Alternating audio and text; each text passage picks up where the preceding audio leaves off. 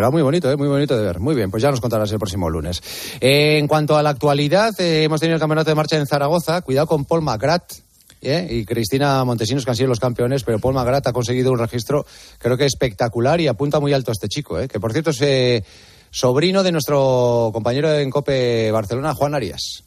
Pues es un maquinón, 21 años, récord de España también es sub-23, ha hecho mínima olímpica y se ha, se ha cepillado a al bicampeón del mundo, Álvaro Martín y también Diego García, que fueron los que completaron el, el podium, y, y Cristina Montesinos, que también ha hecho un marcón, también ganándose la plaza para, para esos juegos, y, y bueno, con, con María y esa tercera plaza entre Laura y Raquel, Laura García Caro y, y Raquel, que será un poco la que se lo tendrá que jugar, pero en cualquier caso, espectacular, eh, Paul McGrath, y, y siempre en España es un país de marcha, Sí, ya lo sí, sabemos, sí. y afortunadamente, pues yo creo que son tenemos muchas opciones en esos Juegos Olímpicos de conseguir medallas y, y ojito a, a Paul que está que se sale. Qué bien, qué bien. Eh, del mitin de Madrid destacamos sobre todo a Jordan Díaz, ¿no? El, el pedazo de salto que hizo.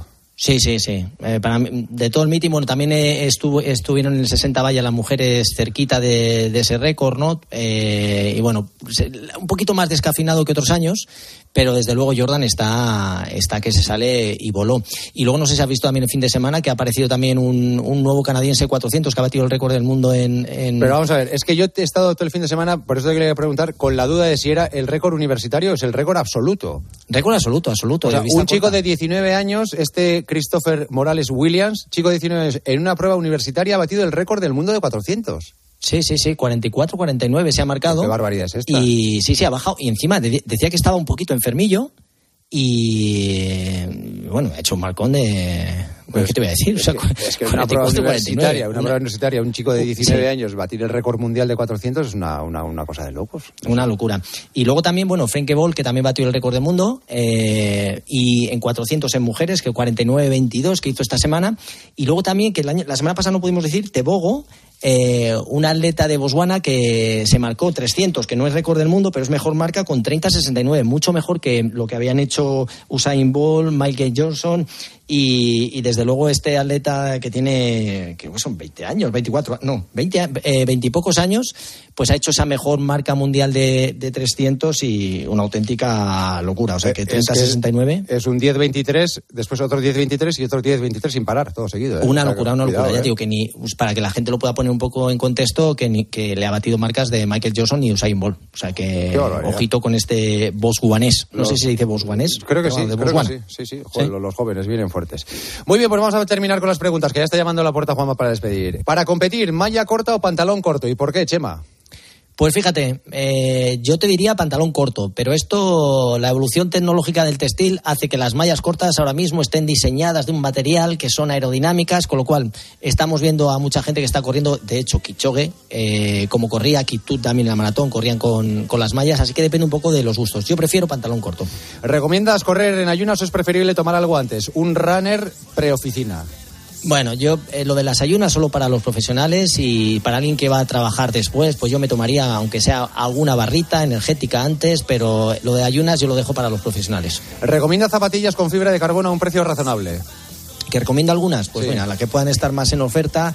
Existe placa de carbono, luego hay zapatillas que en vez de placa de carbono llevan otros materiales que no son como la placa de carbono, pero que también ayudan un poco y suelen ser sencilla, eh, sensiblemente más baratas. Por ejemplo, eh, en Adidas pasas de, de Adicero Adios Pro 3 a Takumi Zen o eh, las Boston que tienen placas de un poco eh, no de carbono van bajando un poco la, la- la calidad un poco de ese carbono o otros materiales que hacen que sean un poquito más baratas Vale. Y por último, ¿cómo empezar a correr con sobrepeso? Está muy sencilla, caminando. Caminando, eh, cada vez andar un poquito más rápido. Cuando empecemos a tener un poquito de tiempo, lo empezamos a poner, poner pequeños trotecillos, pero sobre todo caminar, caminar, caminar lo más rápido posible para ayudar al cuerpo a que haga un tipo de actividad que se vaya acostumbrando y cuando tengamos una pequeña base, pues ya in- incorporando, eh, pues hay un poquito de dificultad, ¿no? Pero sobre todo con sobrepeso, caminar. Chemita, que disfrutes mucho. Qué alegría nos da que de- disfrutes un campeonato del mundo. Disfruta mucho en Asturias, en León. Y De la nieve, de, la, nieve, fiesta, de, la los fiesta, de espectáculos todo. que has dicho, o sea, de todo. De todo. Os cuento el lunes, yo y sé. el lunes estamos aquí. Suerte, Chemita, disfrútalo, gracias. Muchas Un abrazo, gracias. chao.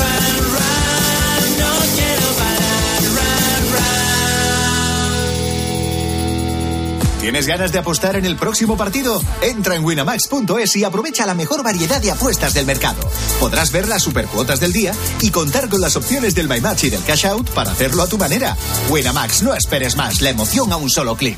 Winamax, las mejores cuotas. Juega con responsabilidad, solo para mayores de 18 años. Señoras, señores, hasta aquí el partidazo que vuelve mañana a partir de las once y media. Recuerden que tenemos tiempo de juego con la semifinal de Copa y después arrancamos nosotros. Será el día previo ya a estar en Alicante con más de mil personas en el teatro principal.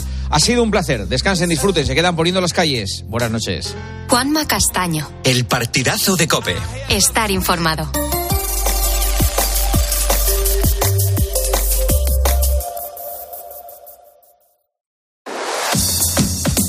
Carlos Moreno, El Pulpo. Poniendo las calles. Cope, estar informado. Informado y acompañado a través de la radio. Muchas gracias por estar aquí después del partidazo con el temazo de Poniendo las calles. Yo soy Carlos Moreno el Pulpo y hasta las 6 de la mañana aquí estamos en la cadena Cope haciendo radio en directo y poniendo en las calles a este martes 27 de febrero de 2024. Te doy las buenas noches, te doy la bienvenida y sobre todo te pregunto de qué tal estás. Más que nada porque comenzamos el martes dejando atrás todo lo que nos deparó la jornada de ayer un día en el que Ábalos, salpicado por el caso Coldo, finalmente ha dimitido como presidente de la Comisión de Interior en el Congreso, pero claro, no renuncia de su acta de diputados, con lo cual va a seguir mm, sacándose una pasta mes a mes. Bueno, también atención porque eh, hay una jornada importante en la que se ha conocido que el gobierno valenciano ha aprobado ayudas urgentes por 4 millones de euros para los afectados por el incendio. Y en Canarias, por ejemplo, todavía no salen de su asombro tras conocerse que miles de jóvenes han causado destrozos en el espacio natural de las dunas de Maspalomas, buscando mil euros que supuestamente habían escondido en ellas unos youtubers. Bueno, pues ahora se tiene que investigar por un posible delito medioambiental.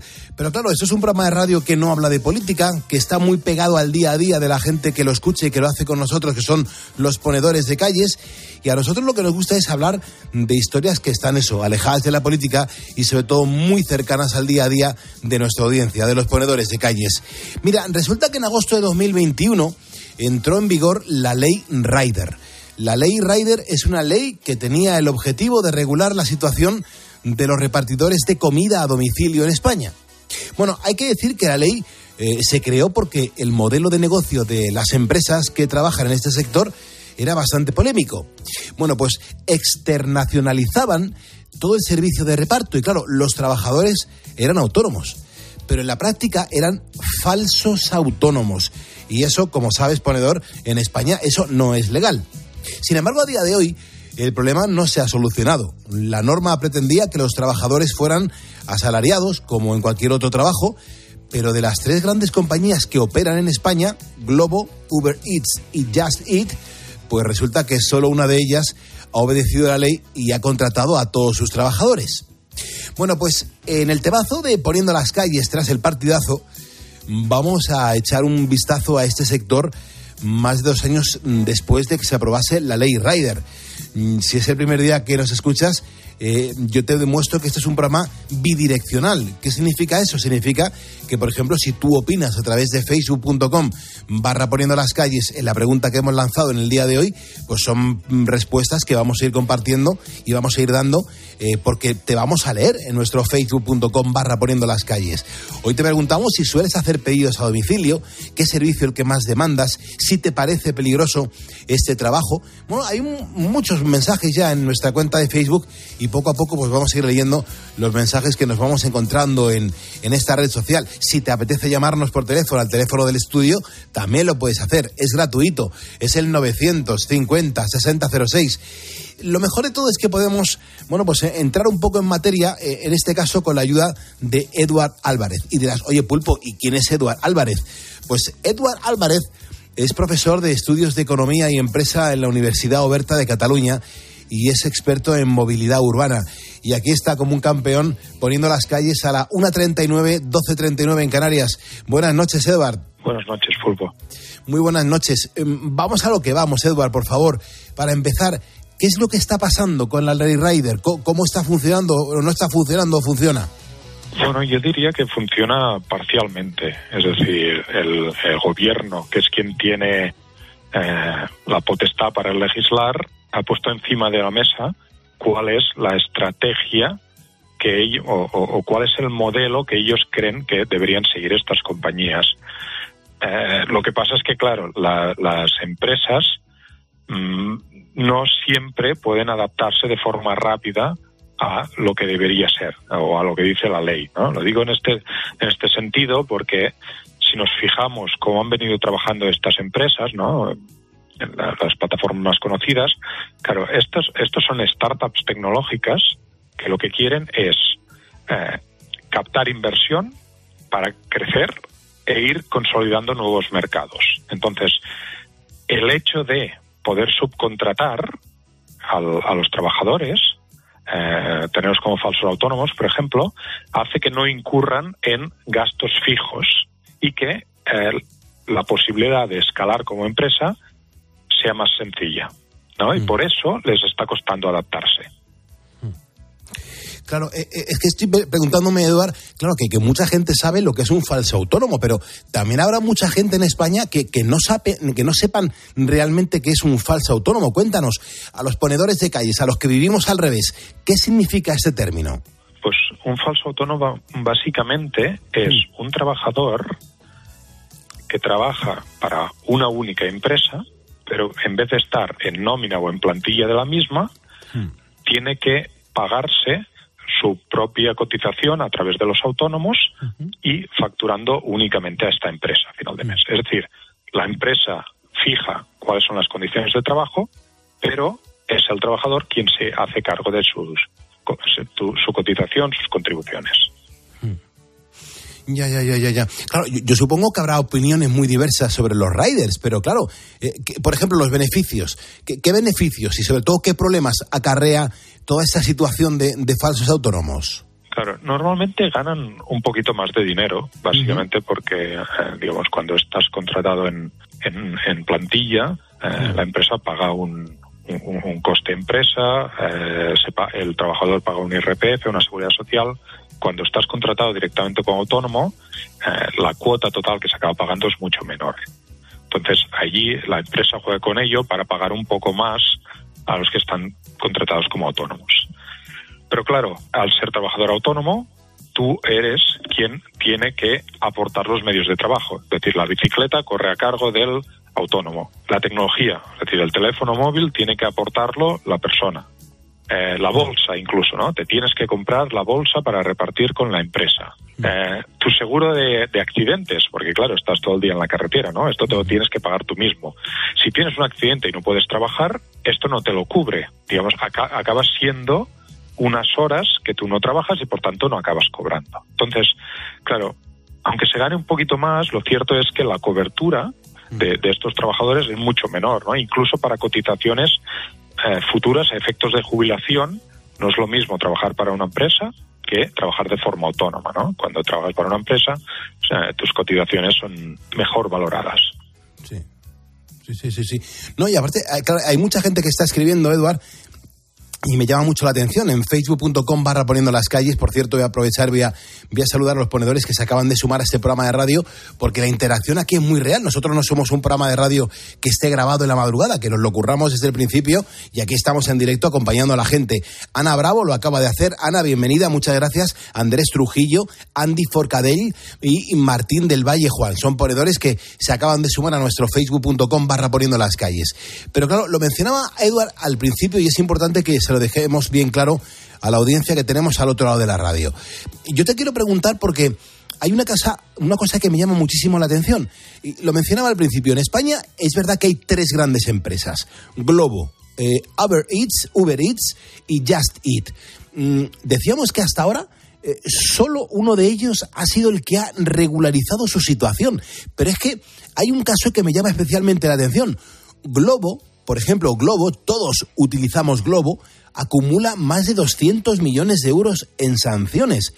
Eduard, ¿qué pasa con eso? primero, entremos un momento en, las tres empresas. Yo creo que si miramos a, su operativa, su modelo de negocio, son un poco diferentes en, eh, por sí. Es decir, Just tiene, tiene mayor trayectoria en el mercado, vino de la adquisición de la nevera roja, son más de 10 años operando y, digamos, su modelo de negocio no se centra tanto en la parte de la distribución al cliente final. Eh, en el sentido que ellos entienden que es una plataforma de intermediación, un marketplace para comercializar eh, productos de alimentación, pero en muchos casos Just Eat no trabaja con repartidores propios, sino que permite que los restaurantes tengan sus propios repartidores. Entonces, es, es algo diferente. Uber Eats y Globo, en cambio, son dos startups tecnológicas de más reciente creación que están todavía haciendo su entrada en el mercado. Y por tanto, tienen unas estrategias que son un poco más agresivas y que no quieren perder esa flexibilidad que les permite crecer o probar de crecer en unos mercados y no en otros. Dicho esto, eh, claro, tema de las multas. Bueno, eh, yo creo que aquí puede haber varias razones. Pero bueno, es, claro, esto al final es opinión personal. ¿eh? Por un lado, en este sector de las startups tecnológicas, eh, ¿no? hay un dicho que dice que únic, el, el, digamos, únicamente el primero sobrevivirá. Entonces, viendo cómo está funcionando el mercado, ¿no? que únicamente hay tres operadores ahora mismo, puede que ¿no? empresas como Globo o Uber Eats lo que estén pensando es tanto me da si tengo que pagar multas, yo lo que quiero asegurar es mi posición preponderante en el mercado. Cuando la tenga, ya cambiaré mi modelo. Mientras, sigo operando como, como venía haciendo e intento seguir ganando y ganando eh, cuota en diferentes ciudades. Eh, después, si quiero cambiar de modelo y quiero empezar a contratar de forma diferente, ¿dónde voy a buscar? Es decir, ¿dónde voy a buscar una bolsa de gente que acepte trabajar por cuenta ajena? Eh, ¿Qué pasa con aquellos trabajadores que ya tienen un contrato a tiempo completo en otro lugar y están repartiendo para, ¿no? para, obtener sus ingresos extra? Esta gente no va a querer hacer el cambio, los van a perder. Eh, migrantes que acaban de llegar, que puede que todavía no tengan, tengan los papeles 100% en regla, puede que también los pierdan incluso ¿no? Eh, en algún caso que hemos visto también no repartidores que utilizan cuentas de terceros para repartir pues evidentemente es mucho más complejo entonces aquí puede haber también más allá del, tema de ganar cuota de mercado el tema de creer que no llegarán a encontrar suficiente personal como para contratar por cuenta ajena a, a todos los repartidores que necesitan, ¿no? Y yo creo que el, tercer punto ya es en términos de cuentas de, de, rendibilidad, ¿no? En el sentido de que cuánto me costaría a mí contratar a todos estos autónomos uh -huh. en mi empresa, cómo los gestionaría, cuánto me costaría el tiempo ocioso de cada repartidor si no soy capaz de optimizar muy bien los tiempos de dedicación y en función de, de los repartos, etcétera, etcétera. Y quizá haciendo estos cálculos les salen más a cuenta pagar multas que no contratar. Es impresionante lo que nos estás contando, Eduard. De verdad que, es alucinante. 1.48, 12.48 en Canarias. José García Cudriello, gracias por estar con nosotros. Son ponedores que en tiempo real nos van siguiendo y van interactuando con nosotros. Y más en esta pregunta que hemos lanzado hoy en facebook.com barra poniendo las calles. Eh, la gente utiliza estos medios, utiliza estas empresas.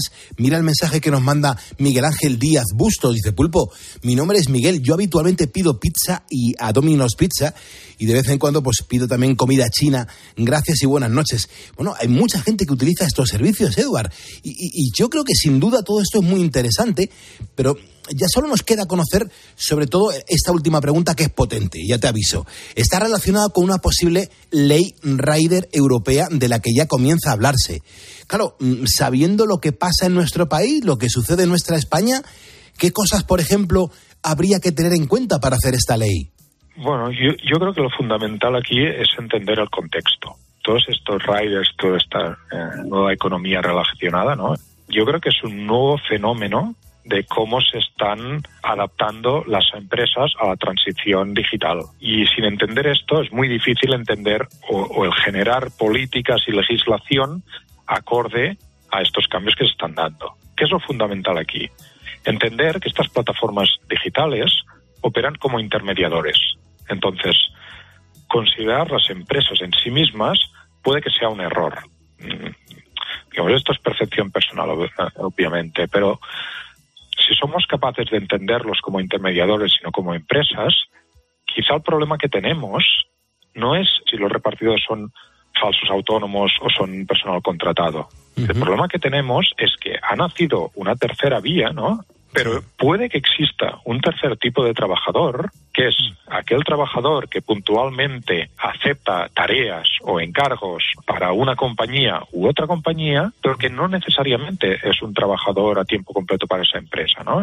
Quizá lo que debemos empezar a desarrollar es un nuevo tipo de contrato para este tipo determinado de trabajador, ¿no? Que sea, por ejemplo, la empresa quien se haga cargo de su cotización, pero con un grado de flexibilidad un poco mayor en el sentido de que se entienda que él acepta trabajar únicamente por encargos puntuales, que por tanto puede haber tiempos de ocio que en los que no, que no se trabaja o tiempos punta en los que se trabaja más, ¿no? Y en base a ello, y siendo la empresa quien cotice por el trabajador, pero quizá con unas cuantías diferentes al trabajador por cuenta propia, pues eh, ir avanzando e ir debatiendo con agentes sociales esta nueva realidad que metemos, la realidad que acabaremos viendo cada vez más en el siglo XXI.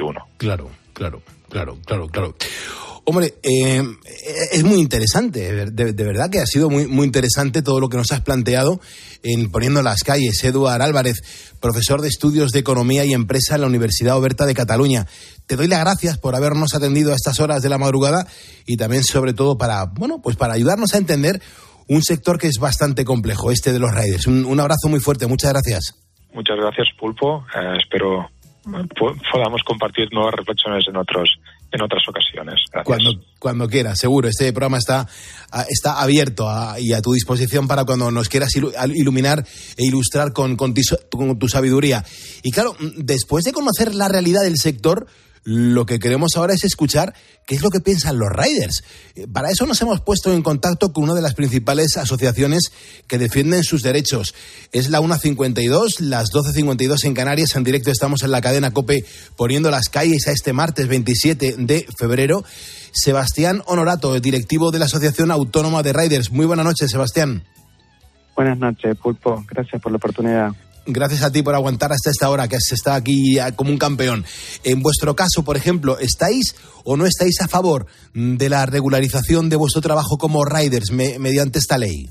La ley dentro de poco va, a tener tres años y, desde que salió la ley rider ha ido impicado eh, toda nuestra facturación debido a que la ministra solamente se preocupó por hacer una ley que en la práctica es absolutamente inviable. Por lo tanto, el estado de precariedad de lo que cobran los repartidores es impresionante. Mm. Esto sin hablar de la cantidad de gente que trabaja sin papeles. Por lo tanto, la respuesta creo que es más que evidente que la ley nos ha perjudicado absolutamente. Fíjate, fíjate. Bueno, hoy es un día muy bueno para que todos los transportistas, para todos los paqueteros, para toda la gente que trabajáis en ese sector y que escucháis este programa de radio eh, manifiestamente dicho por vosotros desde hace un montón de años, que aquí lo digáis, que os manifestéis, que nos dejéis las notas de voz en el 662-942-605, que nos llaméis al teléfono directo del estudio al 950-6006 eh, o que nos dejéis una nota escrita en nuestro facebook.com barra poniendo las calles. Eduard, por ejemplo, ¿cuáles mm, bueno, son vuestros principales motivos para defender la profesión como trabajadores autónomos? Bueno, el principal motivo por el cual muchos estuvimos de acuerdo, durante mucho tiempo tratamos de defender la autonomía, era eh, los ingresos. Creo que es eh, natural que cualquier persona haga un trabajo por una cantidad de dinero y esa cantidad de dinero en un principio, cuando el modelo era como autónomo, era suficiente como para pagar gastos de desgaste de nuestra propia moto o nuestro vehículo y llevarse un sueldo digno por las horas de trabajo a casa. Creo que eso es lo normal de cualquier trabajador, más allá que trabaje como rider o no. Salió la ley rider y eso absolutamente es inviable. No se puede llevar a cabo. Entonces nadie va a trabajar por menos del costo pero lo que pasa es que hay tanta necesidad de trabajo de gente que ni siquiera a veces tiene papeles, por lo tanto, frente a una persona que no está en condiciones legales de trabajar, aunque le paguen una cantidad paupérrima, bienvenido sea, porque es eso o nada. Mm. Pero en un trabajador normal, ese no, es, no, no se puede competir la legalidad con alguien que no tiene papeles. Claro, estaba yo aquí pensando eh, que además de las consecuencias negativas de la ley Rider, me pregunto cuáles serían las condiciones positivas de la ley si es que las tiene.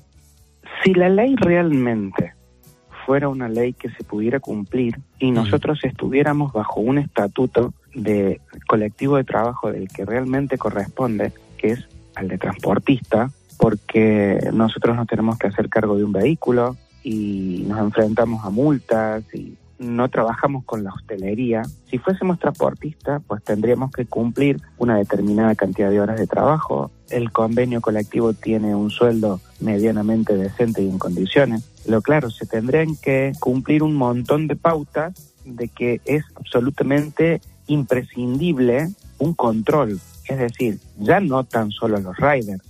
Eh, yo te podría decir que los repartidores en general, vamos a tomar cualquier empresa de las populares que todo el mundo conoce de, de mensajería express, eh, esta gente trabajan con furgonetas y hacen logística de noche, entonces si realmente se respetaran las horas de trabajo y el pago de nocturnidad se pagara y el pago de las horas extras se pagara y la gente trabajara en condiciones, pues nos favorecería. Pero es que eso no se cumple ni a los trabajadores de reparto mensajería express y menos que menos los riders, aunque trabajen de día y no de noche. O sea que estamos frente a una situación en donde en general no hay control en todo lo que tenga que ver con la logística. No hay nadie que vaya y le pida explicación a las empresas de cómo se está trabajando, cómo trabajan sus empleados.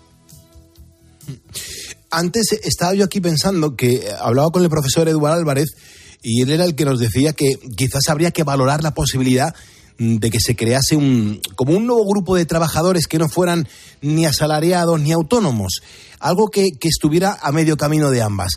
Por ejemplo, ¿a ti qué te parecería una, una opción como esta?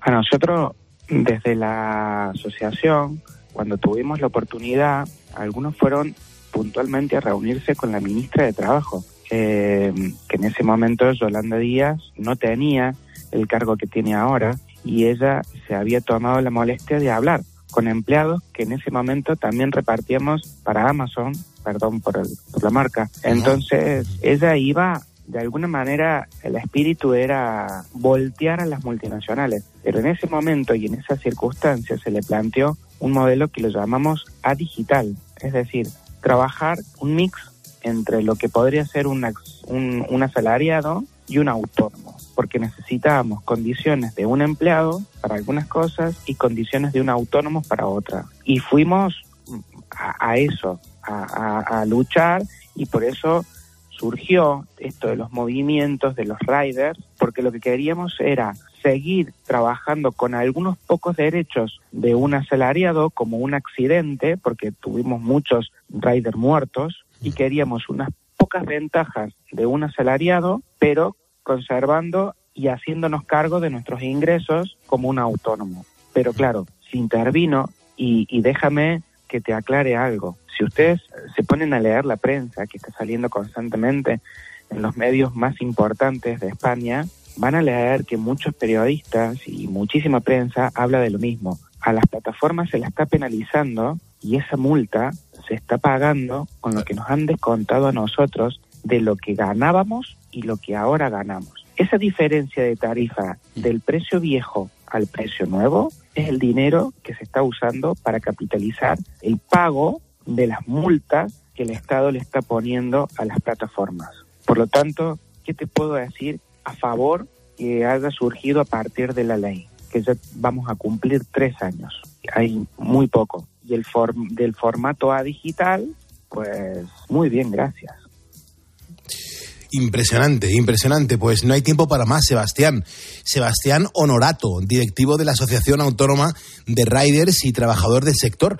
Eh, de verdad, gracias por aportar tu visión y, sobre todo en, este asunto, ¿no? Que lo has contado muy bien y seguiremos pendientes, por supuesto, de los movimientos del sector, que tenemos muchos ponedores trabajando en vuestro, en vuestro epígrafe. Muchísimas gracias. Buenas noches, muchas gracias por la oportunidad. Muchísimas gracias y muy buenas noches. Los ponedores de calles. Mi saludo, por supuesto que sí, a Soledad Lara, que está en Montilla. Un abrazo muy fuerte, escuchándonos en la radio cada madrugada. Soledad Lara, un abrazo muy fuerte. También quiero saludar a Salva Sánchez y a Óscar Rivas.